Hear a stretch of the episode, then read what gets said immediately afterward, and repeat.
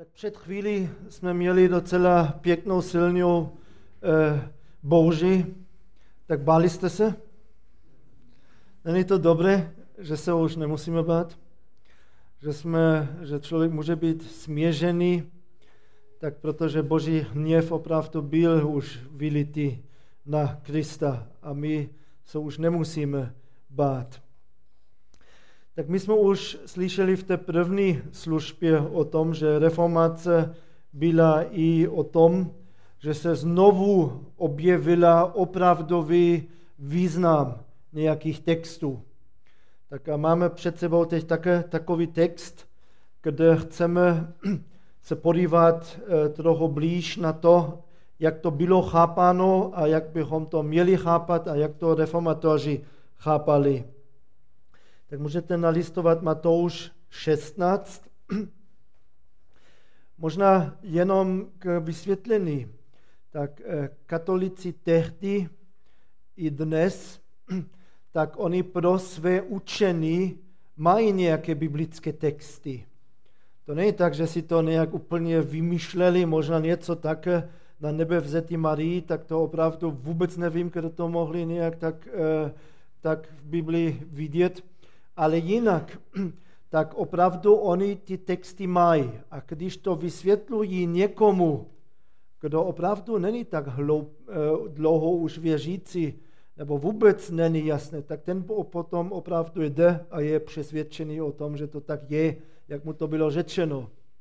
Mám ještě před očima jednu ženu, která k nám chodila možná i rok a půl tak eh, do sboru a už řekla, že teď chce být už domácím u nás, tak ale ona byla v katolické církvi, tak se ptala, co musím dělat, abych už u vás mohla být, tak o Kristu to už řekla, jo, já jsem ho přijala, tak to všechno. Tak jsme řekli, že musí i vystoupit z katolické církve, nemůže být tam i u nás doma, tak tam šel k knězi a už se nikdy nevrátila. Šla tam, aby vystoupila a bylo jí to všechno tak v uvozovkách přesvědčivě vysvětleno, že potom už zase myslela, že radši tam zůstane pro jistotu. Tak častokrát lidé jsou tam pro jistotu, kdo ví. Je to přece dost velká církev. Tak a reformatoři se toho nebáli. Nezůstali pro jistotu. Pro jistotu tam ne. Oni opravdu objevili právý význam textu a na tom potom postavili opravdu reformaci. Já přečtu teď text z Matouše 16, 16 až 20. My jsme i tehdy mluvili s tou pány, tak ani nevím, jestli sestrou, tak ale s tou pány řeknu teď, jo, tak e, i o, o celém tom úřadu papežství a zastupitelství, jo, tak, že někdo zastoupí Krista na zemi, tak možná, když to tam otevřelo, když byla u kněze, možná, že ji přečil ten text, který teď budeme číst a vysvětlil jí to přesvědčeně, přesvědčivě. Přečtu Matouš 16 od 16. verše. Šimon Petr odpověděl, ty jsi Mesiáš, tak mluví k Kristu, ty jsi Mesiáš, syn Boha živého. Ježíš mu odpověděl, blaze tobě, Šimone Jonášov, protože ti to nezjevilo tělo a krev, ale můj otec v nebesích. A já ti pravím, že ty jsi Petr a na této skále zbudují svou církev a brány pekel ji nepřemohou. Dám ti klíče království nebeského a co odmítneš na zemi, bude odmítnuto v nebi. A co přijmeš na zemi, bude přijato na nebi. Tehdy nařídil učetníkům, aby nikomu neříkali, že je Mesiáš. Není to úplně tak lehký text, tak proto eh, je několik výkladů k tomu, nejenom nějaký katolický výklad, ale je i několik ještě evangelických, evangelikálních výkladu a opravdu, když člověk to tak čte, možná ještě si vzpomínáte, když jste to četli poprvé, tak eh, a aspoň já, já to jako katolik, když jsem to potom četl, už jako znovu zrozený, obrácený člověk, tak jsem myslel, že to je nějak zajímavé, ten text. A potřeboval jsem uh, si to ujasnit, co to tady znamená. Tak na co nebo na koho Ježíš postaví svou církev? Co znamená, že Petr má klíče nebeského království? A co znamená plnomoc odmítnout a přijmout? A kdo to může dělat? To nejsou úplně tak lehké otázky. Pro katolickou církev to byl tehdy a je i dnes velice důležitý text. A ten výklad pro ně je velice jasný. Tady právě Ježíš postavil jednoho člověka do čela církve a dává mu plnou moc, eh, nebo plnou moci, který nikdo jiný nemá. Tak tady Ježíš povolá svého zástupce na zemi. A ten svou pravomoc potom může zase předávat dál a dál a dál. A teď momentálně ji má římský biskup František, který je 266. papež. Z toho textu je potom i ta představa, jak to možná někdy jsme i viděli na nějakých obrázech, nebo někdy lidé si z toho dělají vtipy, že u nebeských brán stojí Petr a má klíče nebeského království a tam on rozhoduje o tom, koho pustí a koho nepustí. Tak to je trochu na základě tohoto textu. Ale tak to určitě nebylo myšleno, tak to reformatoři nechápali, tak eh, i když nic jiného neslyšeli. Ale při studiu písma přišli na to, že to nemůže být. Tak zkusme se podívat na to. Tak 16. verš, tak tam je, Petr se ptá, když Ježíš se ptá, za koho mě lidé mají, a Šimon Petr odpověděl, ty jsi Mesiáš, syn Boha živého. A je jasné, že tam Petr teď řekl něco opravdu velice důležitého. Tak eh, Ježíš dokonce říká, že Petr je blahoslavený, protože to poznal. A že to je tak důležité tohle právě poznat. Že to ani sám nemohl poznat. Že mu to bylo zjeveno od Boha. Tak aby člověk to mohl poznat. A to je důležité. A celý ten text tady je o tom. To je důležité si uvědomit. Celý text je o tom, že Ježíš je Mesiáš, syn Boha živého. Protože v tom 20. verši, potom, co mluvil o Petrovi, o nebeských, no o klíčích, tak potom verš 20, eh, tam ještě tehdy nařídil učetníkům, aby nikomu neříkali, že je Mesiáš. Tak verš 16, Petr zjistil, Ježíš je Mesiáš. Teď je tam mezi tím ten dialog s Petrem o tom, kdo je Petr a potom na koho postaví nějak církev. A potom zase říká, aby ale nikomu neřekli zatím, že on je e, Mesiáš. Petr poznal, že Ježíš je ten pomazaný, ten zaslíbený Mesiáš ze starého zákona, ten zaslíbený spasitel ze starého zákona. Mesiáš, řecký Christos a český Kristus. Tak opravdu ten zaslíbený, pomazaný spasitel starého zákona. Pro církev eh, to mluví to dnes jasně o Kristu, na tom všechno stojí. Že Kristus, nebo tak, že Ježíš je ten Kristus, ten zaslíbený Mesiáš ze starého zákona. Vzpomínám si, jak jsem byl na biblické škole a v prvním ročníku tak jsme šli někam na evangelizaci a teď úkol byl tak uh, jít od domu k domu, zazvonit a zkusit s lidem mluvit o Kristu. Tak si vzpomínám, už je to hodně dávno opravdu, ale jak jsme zvonili u, jedno, u jedných dveří, otevřel starší pán a když jsme potom začali mluvit o Ježíši Kristu, tak eh, on řekl, tak pojďte dál. Tak nazval dál. jsem ještě byl docela mladý, ještě druhý byl se mnou. A potom on řekl, že je farář v důchodu. Byl to opravdu strašně chytrý člověk, hodně toho studoval a teď řekl, posaďte se a teď mluvil on. A on řekl, co všechno studoval, kde studoval, do hloubky.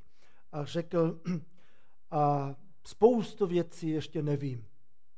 Ale řekl, to, co jsem zjistil u těch studií, že, že Ježíš není ten Mesiáš ze starého zákona. Tak eh, on řekl, že to studoval v řečtině, nevím, jestli mluvil o brejštině, nevím, tak, ale mluvil o tom a řekl, že studoval tolik o té osobě. Ježíš. A neví pořád přesně, jo, kým je, ale může si z toto říct, že není ten Mesiáš ze starého eh, zákona, který byl zaslíben. My jsme tehdy ani úplně přesně nevěděli, co všechno k tomu říct. My jsme jenom poznali sami Ježíše Krista jako spasitele a pána, tak jsme zkusili uh, mu něco říct, ale on toho věděl hodně a v podstatě toho nevěděl nic, protože to nejdůležitější tady nepochopil. Tak potom nám nechal ještě tak uh, svou uh, adresu, jméno. Já jsem nebyl dlouho doma, když jsem ve stišení četl první list Janův 2.22. A tam je napsáno, teď poslouchejte. Kdo je lhář? Neli ten, kdo popírá, že Ježíš je Kristus. To je ten antikrist, který popírá Otce i Syna. Když jsem to četl, já jsem mu psal dopis tomu faraži, že je antikrist, tak asi bych to dnes už trochu jinak formuloval ale Bible to tak formuluje. Opravdu to je tak napsáno. Kdo je lhář? Neli ten, kdo popírá, že Ježíš je Kristus. To je ten antikrist. Dost silné slovo. Pro toho pána, který tak studoval všechno do hloubky a byl přesvědčený o tom, že teď ví, že Ježíš není Kristus.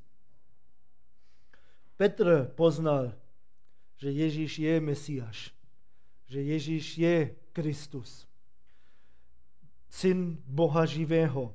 A Ježíš mu odpověděl, blaze tobě, Šimone Jonašov, protože si to, ti to nezjevilo tělo a krev, ale můj otec v nebesích. Kdo nevěří tomu, co, Ježíš, eh, co Petr tady eh, říká, co vyzná, tak je podle Bible antikrist. A to je tak důležité, to, co tady Ježíš eh, Petr poznal, že myslím, že v tom světle musíme i vykládat teď to, co tady následuje. Protože to končí zase tím, že Ježíš říká, zatím, to slovo zatím to není, ale my už můžeme mluvit o tom, že Ježíš je Kristus, je Mesiáš. Tak ale řekl, aby to ještě neříkali, že je Mesiáš. tak když se podíváme teď na ten text, Petr říká, ty jsi Mesiáš a Ježíš říká, a ty jsi Petr. Když to tak čteme, jo, podívejte se, ty jsi Mesiáš, syn Boha živého. A Ježíš potom říká, a já ti pravím, že ty jsi Petr. Ty jsi Petr. tak, eh, ty jsi Mesiáš. S tím už my asi nemáme problém, doufám. Tak ale teď s tím, co řekl Ježíš Petrovi, to není tak jednoduché. Ty jsi Petr. Petr, tak mi on říká teď, ty jsi uh, Petr a Petr znamená, tak Petros znamená kamen, tak podle toho, do kterého slovníku se díváte, může to i znamenat skála, tak ale spíš Petros, kamen, a teď on nepoužívá potom to stejné slovo. Ježíš, on neříká, ty jsi kamen a na ten kamen budují svou církev, ale tam říká na této skále, to je Petra, tak on říká, ty jsi Petros a já buduji církev na, na Petra, na Petru, tak e, a brány pekel je nepřemohou tak to znamená, že tam jsou dvě slova, to je důležité v tom. že když on řekl, ty jsi Mesiáš, tak potom na to odpovídá uh, Ježíš a ty jsi Petr. A svou církev budují na skálu. Tak, tak uh, spoustu reformatorů to tak uh, pochopilo a většina to tak pochopí a tak se teď na to trochu podíváme. Lidé reformatoři i dnes vykladatelé spíš říká, že Ježíš nepostaví tak eh, církev na kámen, ale na skálu, na něco pevného. A kámen je něco nepevného, tak kámen můžete nosit pryč někam. Tak ale skálu ne. Ta skála tam je a tam bude. A Ježíš nepostaví teď církev na kámen, který je nějaký volný, tak ale na skálu. tak kdo je teď ta skála, ten základ? Je třeba říct, a tak by možná i ten, ten kněz, za kterým šla ta pány, když mluvili o tom textu, tak možná i argumentoval, protože je zajímavé, když někdy čtete i jiné výklady. A teď i výklady k tomu. Například mluví tak o tom, že ale Petros může také znamenat skála a že Ježíš tako, častokrát také mluvil i o sobě jako o kamenu a že to, co se dá vyměnit, ta slova, a že to nic neznamená. A potom, odkud Petro, eh, Petr vůbec to své jméno má? No, tak to nebyl jeho původní jméno, to jméno Petr má od Ježíše. A proč? No tak, aby mu teď tady tohle mohl říct, že na to, na jeho postaví uh, církev. Tak se podíváme a pár verší budeme číst o skále, o základu, tak a o tom, e, o kameních. 1. Korinským 3.11. Já vám to jenom tak přečtu, nemusíte to teď hledat. 1. Korinským 3.11. Neboť nikdo nemůže položit jiný základ než ten, který je již položen. A tím je Ježíš Kristus. Ježíš Kristus je ten základ. Skutky 4.11. Ježíš je ten kámen, a tam je kámen Petrus. Ježíš je ten kámen, který jste vy, staviteli, odmítli, ale on se stal kamenem úhelným. Ježíš je kámen tady. 1. Korinským 10.4. Naši praotcové pili tyž duchovní nápoj, pili totiž z duchovní skály, která je doprovázela. A to skálo byl Kristus. Tady máme skálu, tak eh, Petra a tou skálou byl Kristus. Efeským 2.20. Jste stavbou, jímž základem jsou apoštolové a proroci a úhelným kamenem sám Kristus Ježíš. Tady je Kristus zase kamen úhelným kamenem. První list Petrův 2.4. A teď tady Petr sám mluví. A říká, přicházejte tedy k němu, kameni živému, jenž od lidí byl zavržen, ale před Bohem je vyvolený a vzácný. I vy buďte živými kameny, z níž se staví duchovní dům. I člověk, i my můžeme být živí kameny. A tak vidíme, že se to opravdu dá i trochu uh, vyměnit, to slovo. Tak v podstatě jsou teď tři možnosti, když Ježíš řekl, že na tu skálu postavím církev, co tím mohl myslet. Buď myslel tím opravdu Petra, že na Petra postaví teď svou církev, nebo on myslel, eh, ty jsi Petr, ty jsi kámen, ale já jsem skálu a postavím církev na tu skálu, na sebe. Tak eh, buď to, nebo Ježíš postaví církev na to vyznání toho Petra, který pochopil, kým Ježíš opravdu je, že je ten Kristus, ten zaslíbený Mesiáš. A že na to, na to vyznání, že Ježíš je syn Boží, že je ten Mesiáš, který byl zaslíbený, že přijede, na to, na to poznání postaví církev. To znamená, že v církvi můžou být jenom ti, kteří pochopili, že Ježíš Kristus je syn Boží, je ten zaslíbený Mesiáš. Tak ty tři možnosti. Buď Ježíš postaví církev na Petra, nebo na sebe, nebo na to vyznání, na to poznání Krista. Tak eh, Luta a Zwingli, když to mám správně, viděli Krista jako tu skálu, tak i eh, Augustín, Calvin viděl tu víru nebo to poznání Ježíše, to vyznání spíš jako skálu. A četl jsem, že jeden katolický eh, kněz, tak nějaký znalec písma, sám potom významu pátral, tak eh, a v historii církve zkoumal 85 písů eh, církevních otců. 80 pís, písů církevních otců, jak to vyložili, ten text. A zjistil, že 17 z nich viděli Petra jako skálu, 44 to Petrovo vyznání, 16 Kristus a 8 vidělo všichni apoštolovi jako ten základ. tak eh, jasně je, když Petr sám mluvil potom o kamenech, nemluvil o sobě. On neřekl, já jsem ten kamen, ale říká, že Kristus je ten kamen. A my všichni můžeme být živými kameny.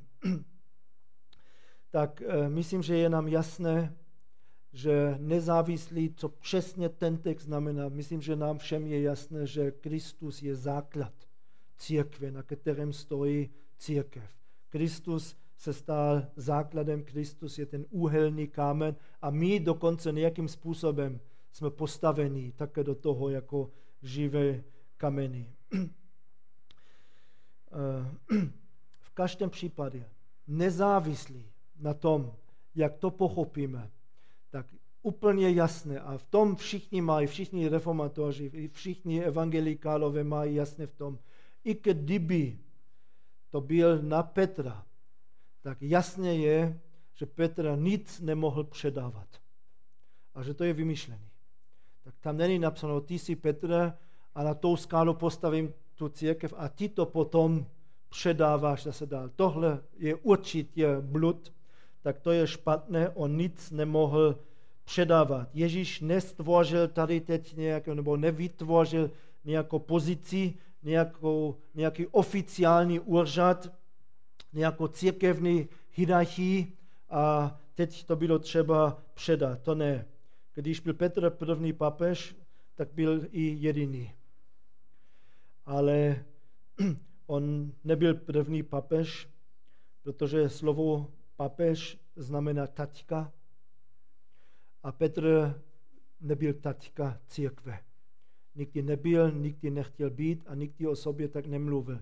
Když psal svůj dopis, tak se představil jako otrok Ježíše Krista a ne jako taťka církve. Ještě existuje jiné oslovení pro papeže, tak to víme, a to je svatý otec. Byl Petr první svatý otec. Máme to slovo svatý otec v Biblii?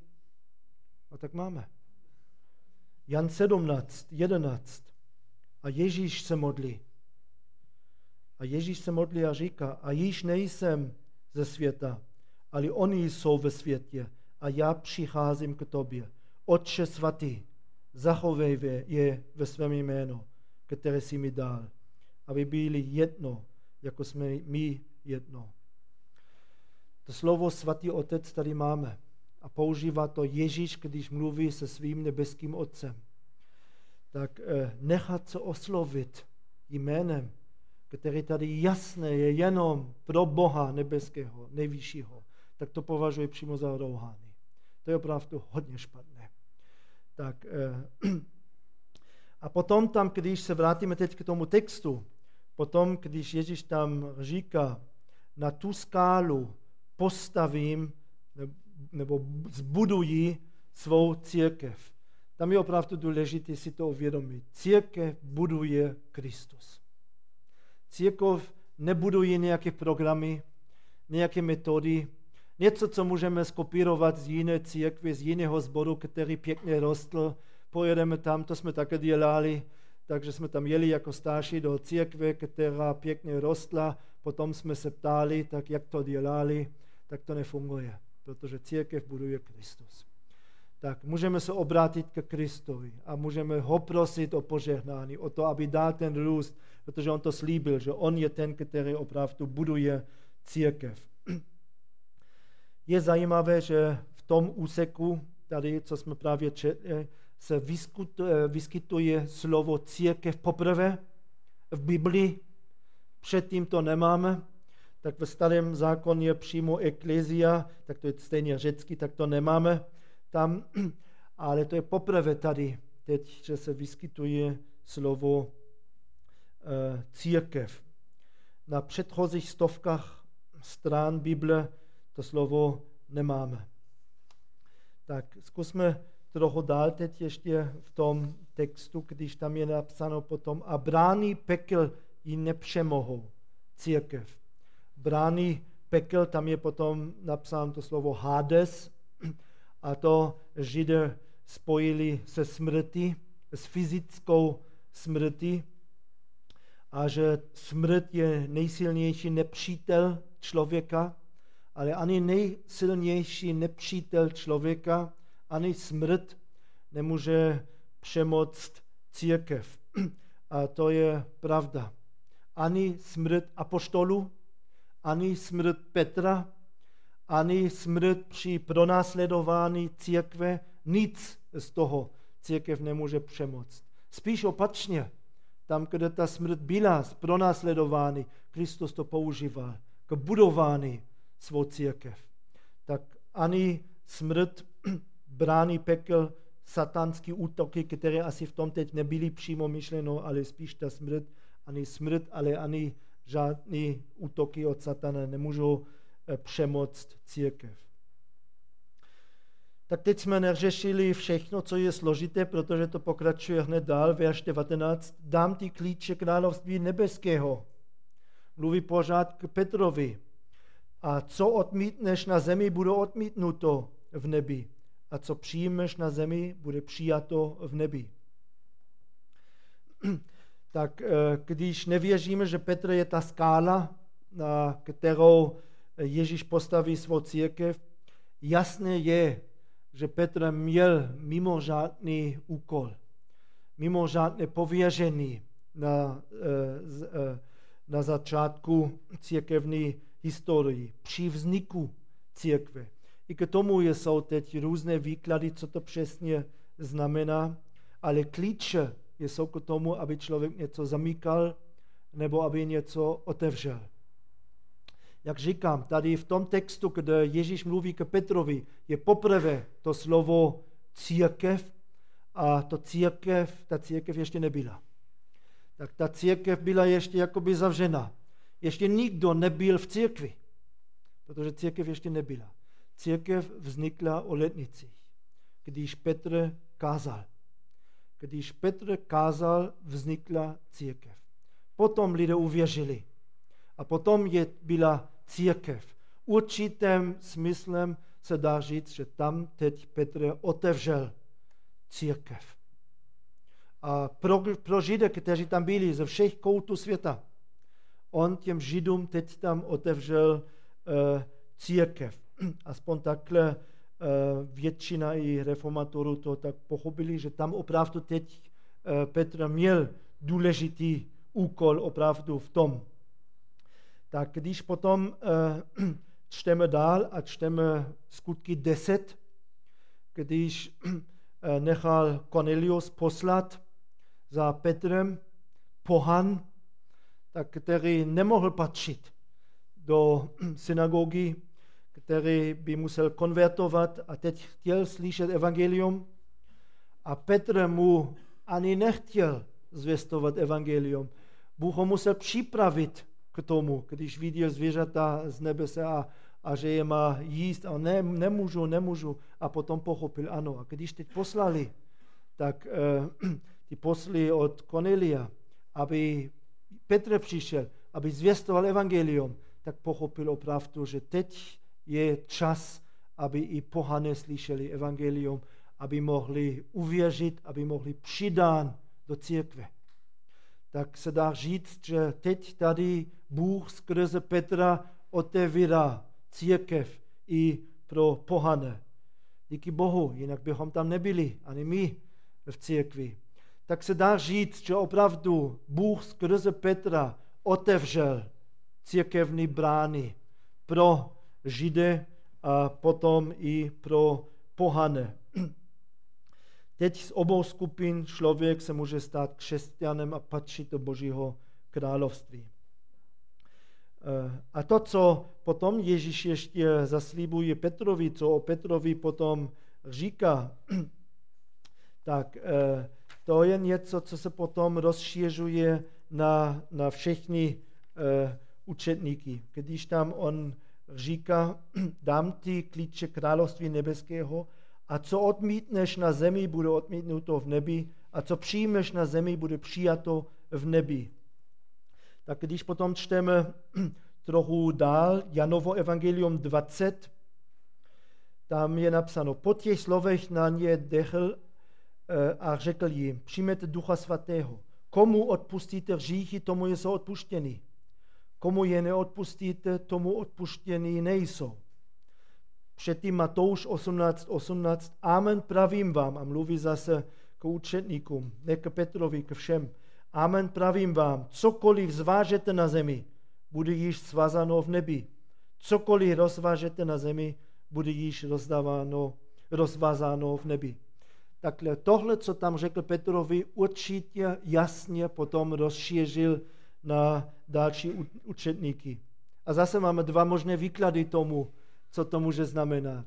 Buď to byla autorita, která měla opravdu jenom učetníci, nějaká zvláštní autorita, kterou my dnes už nemáme. A je pravda, je jasné, že uh, učetníci měli autoritu, kterou my neměli, tak uh, skrze ně nechal Bůh napsat nový zákon, tak, uh, a ne skrze nás. Tak určitě měli právomoc, kterou my už neměli, tak uh, je jasné, že nikdo nemůže odpustit hřích než Bůh, to je úplně jasné, ale na základě víry nebo nevíry možná můžeme někomu říct, že když to myslíš vážně, když věříš, že pan Ježíš je spasitelem, že zemře za tvoje hříchy, tím pádem tvoje hříchy jsou odpuštěny. Můžeš tomu věřit. Tak buď to znamená, že i my to můžeme říct někomu, my nikomu nemůžeme odpustit hříchy, ale říct, když tomu opravdu ve svém srdci věříš, tak ty hříchy jsou odpuštěny. Nebo je to něco, co opravdu tehdy mohli jenom dělat učetníci a že to mluví ještě o něčem jiném, možná tak, eh, jak u Ananiase a Zafíry, nebo u Šimona, toho, ten kozelník, když tam řekl, eh, na této věci nemáš podílaný účast, nebo tvé srdce není upřímné před Bohem. My to takhle asi také nikomu tak nemůžeme říct, tak, eh, ale tak buď je to v tom smyslu, že když někdo pořád váha, já nevím, je to opravdu tak, Eh, že můžeme mu také říct, ano, když tomu věříš, ty hříchy jsou odpuštěny a já bych to spíš asi pochopil i tak, nebo že to je něco, co měli jenom učetníci a co už teď neexistuje. Mám ještě pár minut a chci zase zkusit trochu něco, nějakou aplikaci pro nás z toho, protože možná eh, nám je úplně jasné, že Ježíš je ten fundament, na kterém všechno stojí, na kterém stojí církev, na které chceme budovat skrze něho i církev. Ale Ježíš je i hlavou církve, on je ten fundament, na kterém všechno stojí a je i hlavou, která všechno řídí. A Efeským 1.22 je napsáno, všechno podrobil pod jeho nohy a ustanovil jej, tak Krista, svrchovanou hlavou církve. Ježíš je ten základ, všechno na něm stojí a je hlavou, která všechno řídí, která chce všechno řídit. Tak eh, a někdo řekl, když starší mají vést zbor, důležité teď není, nebo to hlavní není, jak dobře umí vést, ale jak dobře se umí nechat vést hlavou. Na tom hlavně záleží, jak dobře si nechají vést hlavou, protože ta hlava rozhoduje o tělu. Tak a hlava je Kristus. tak eh, zkusme teď krátce přemýšlet ještě. Položme si otázku, proč začínají lidé z nevěřícího prostředí, kteří nevyrostli ve věřící rodině. Proč, z jakých důvodů oni začínají chodit na jedno do církve, do sboru, do obecenství.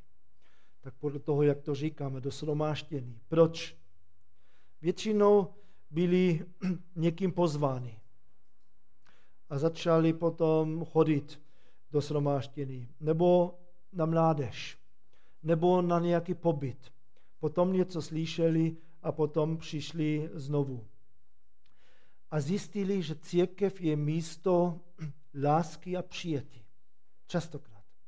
Vidí na jedno nějaké vztahy, nějakou lásku, lásku plné vztahy, aspoň by to tak mělo být, které ještě možná tak ani nepoznali. A já si vzpomínám, to byl důvod, proč já s manželkou, proč jsme se vrátili do té církve, eh, nebo do toho evangelikálního sboru, kde jsme přišli poprvé, ničemu jsme moc nerozuměli. My jsme jenom rozuměli, že se mají rádi tam. A že nás mají rádi. A že jsou ochotní se nám věnovat. A že to bylo upřímný zájem. Tak a častokrát potom eh, člověk z toho důvodu přijde znovu a znovu než potom začne opravdu eh, více eh, rozumět. Nebo lidé, kteří možná dokonce pocítí odmítnutí od společnosti. A teď přijdou do církve a najednou se jim někdo věnuje. Někdo opravdu má zájem. A to může být tak silná motivace. Přijít opravdu znovu. Nebo někdy člověk přijde do církve, protože kvůli hudbě. Nám jedno, jedna pány řekla, když přišla, že přijde, nebo že začala chodit, protože ráda zpívá. To byl důvod, proč začala chodit do sboru. Nebo někdy skrze angličtinu někdo přijde do sboru. Nebo skrze sport, skrze různé aktivity. Eh, někdy chlapci začnou chodit kvůli, kvůli holkám.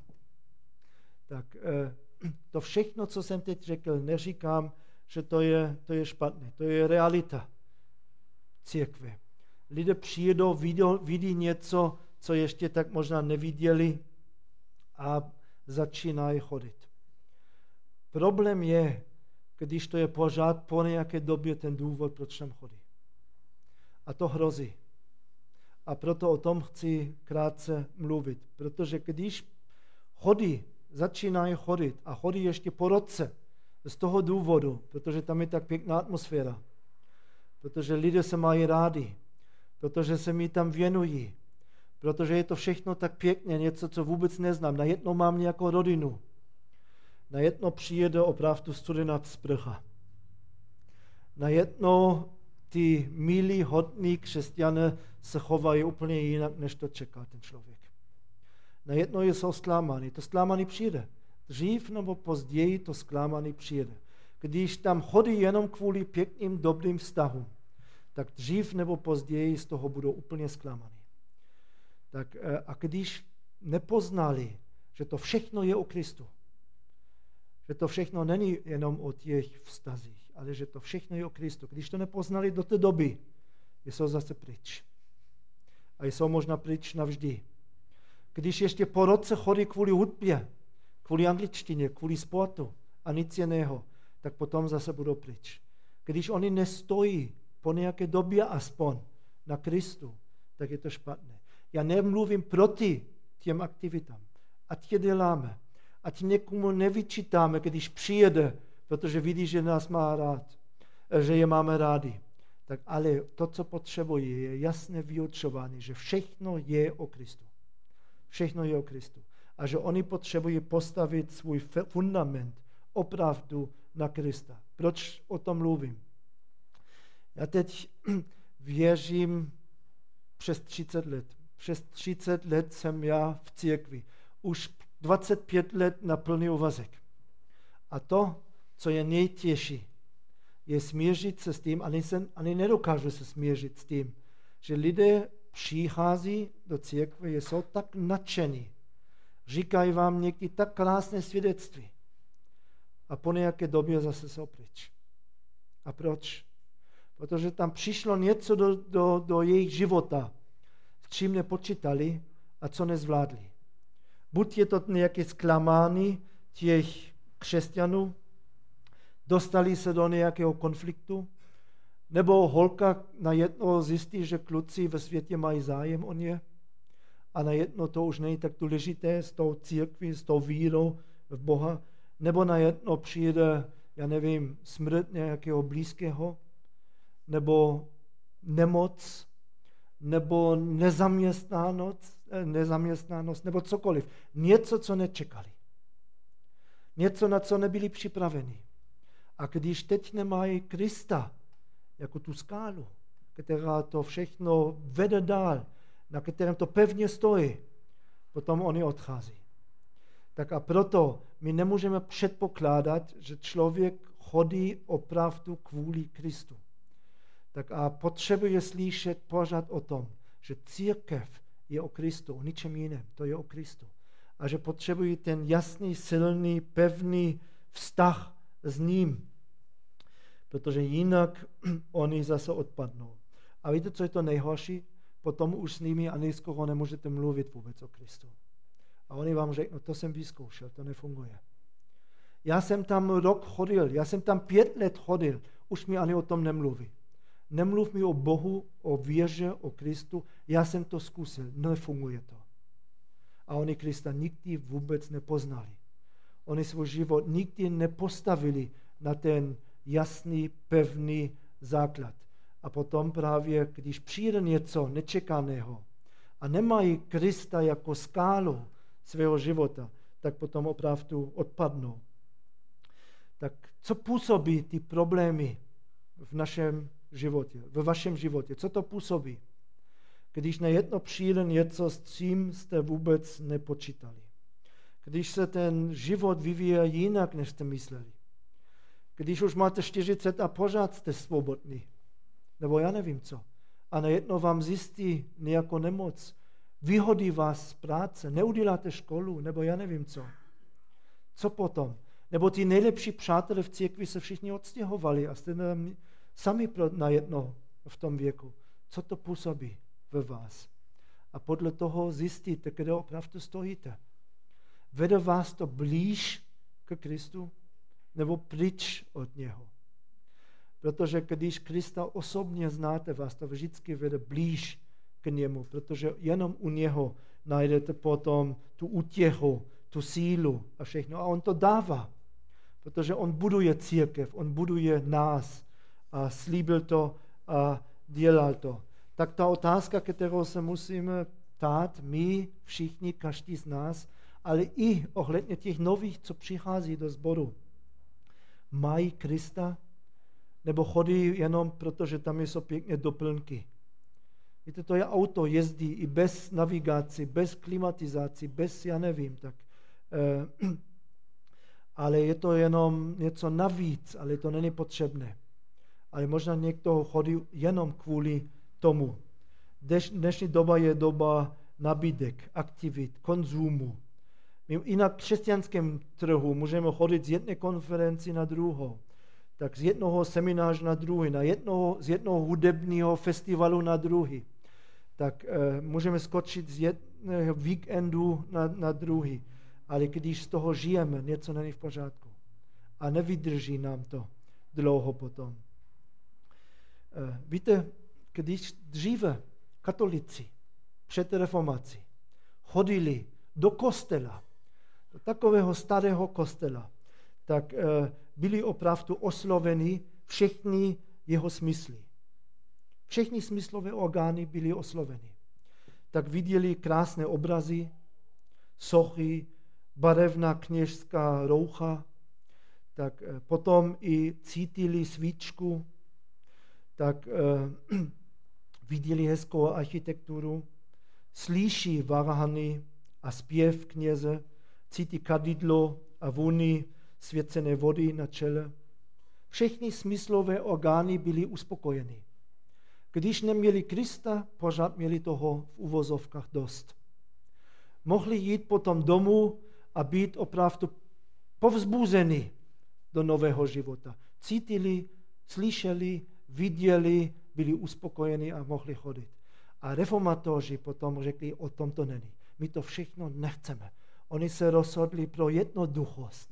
My nebudeme mít ani nějaké ty obrázky, nic z toho nebudeme mít, protože o tom to není. A teď musíme dát pozor, abychom to nepřidali zase všechno. Ne v smyslu, že pověsíme obrazy svatých, to neděláme, ale děláme možná jiné doplňky, které může potom odvést pozornost od Krista. Nemluvím v podstatě proti ničemu. Dělejme sporty, angličtinu, zkusme přesto oslovit lidi, ale když potom přichází, aby poznali co nejdřív, že o tom to není. Že ten křesťanský život je o osobním vztahu s Kristem, protože jenom On nám může otevřít nakonec nebeské království. Tak eh, to je asi, když jsem o tom přemýšlel, o církvi, o tom, co Ježíš tady Petrovi řekl, co je pro mě důležité. Ten základ, ten, na kterém všechno stojí, musí být Kristus. A musí to být vidět v našem životě. Víte, já jsem slyšel svědectví při křtu, kde ten člověk ani jedno nemusel mluvit o Kristu. Celé svědectví řekl, ani jedno neřekl jméno Ježíš Kristus. Potom z toho mám tak špatný pocit. Jak je to možné, že může mluvit a neříct ani jedno něco o Ježíši. Mluví o tom, jak je rád, že poznal ten zbor. Ty lidi, že teď tam je, že může být součást toho, ale nepotřebuje mluvit o Kristu. Něco potom nehraje, něco není v pořádku. Tak potom aspoň po křtu je třeba s ním mluvit ještě víc, aby pochopil, aby uvěřil v Krista, že je Mesiáš. To jsme už měli, potom člověk se ptal, tak co teď, musím být znovu pokřtěný? A to už je jiná otázka, kterou teď neřešíme. Tak opravdu všechno stojí na tom, abychom věděli my, kdo je Kristus a abychom ho zvěstovali lidem. Amen. Já se ještě pomodlím. Jo. Pane Ježíši, tobě chceme opravdu děkovat za to, že ty jsi ten základ, ten úhelný kámen, na kterém všechno stojí. Ty jsi ten, který sliboval, že buduje svou církev a že nic církev, tvoje tělo nemůže přemáhat. Děkujeme ti za to, že jsi nám nechal i tvé slovo, že můžeme číst a učit a mluvit o tom. A moc tě prosíme, aby lidé u nás poznali, že všechno je o tobě, že církev je o tobě, o živém vztahu s tebou. Tak prosím, aby to viděli v našem životě a abychom my nepředpokládali automaticky, že to každý ví a že tebe má za pevný základ. Tak ti děkujeme za to, že v našem životě můžeš být a chceš být ten pevný základ, který potom přemáhá opravdu veškeré zklamání a těžkosti a nemoci a problémy a tak ti za to děkujeme. Amen.